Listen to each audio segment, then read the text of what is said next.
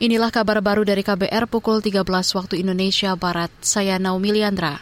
PDI Perjuangan telah menyerahkan daftar bakal calon anggota legislatif Bacalek DPR RI ke KPU.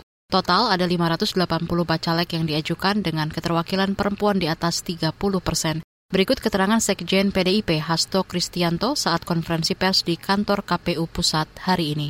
Dari 580 calon anggota legislatif, sebagian besar yang dicalonkan tentu saja juga berasal dari anggota legislatif incumbent. Itu ada 128, semuanya dilakukan evaluasi dan juga sebagian besar dicalonkan kembali kecuali ada penugasan lain.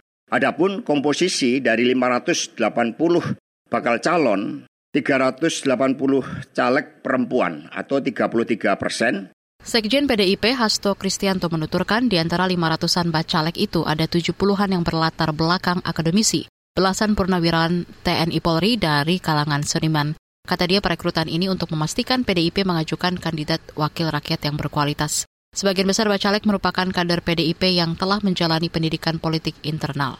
Saudara PDIP merupakan partai ketiga yang telah mendaftarkan bacaleknya ke KPU setelah PKS dan Partai Hanura. Masa pendaftaran dibuka sejak 1 Mei hingga 14 Mei mendatang. Kita ke soal lain. Komisi Pemberantasan Korupsi KPK dan Pusat Pelaporan dan Analisis Transaksi Keuangan PPATK akan dilibatkan dalam penelusuran rekam jejak calon hakim ad hoc HAM. Hal itu diungkapkan Ketua Bidang Rekrutmen Hakim di Komisi Yudisial Siti Nurjana saat sosialisasi penjaringan hakim ad hoc HAM hari ini.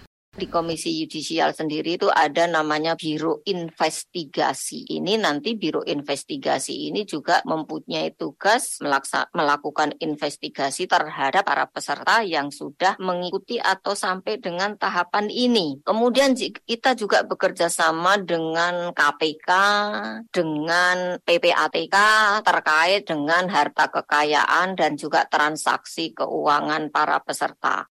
Seperti diberitakan sebelumnya, Komisi Yudisial membuka pendaftaran calon hakim agung dan calon hakim ad hoc HAM pada MA sejak 8 Mei lalu hingga 29 Mei mendatang. Ada tiga hakim ad hoc HAM yang dibutuhkan untuk menangani perkara kasasi kasus dugaan pelanggaran HAM berat di Paniai, Papua.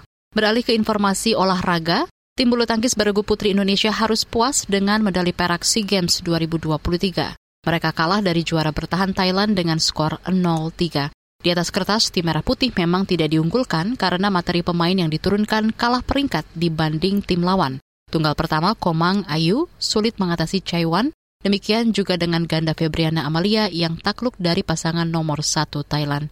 Di partai penentu, Esther Nurumi tidak berkutik saat menghadapi Supanida. Ketiga partai tersebut dimenangkan Thailand dalam dua game.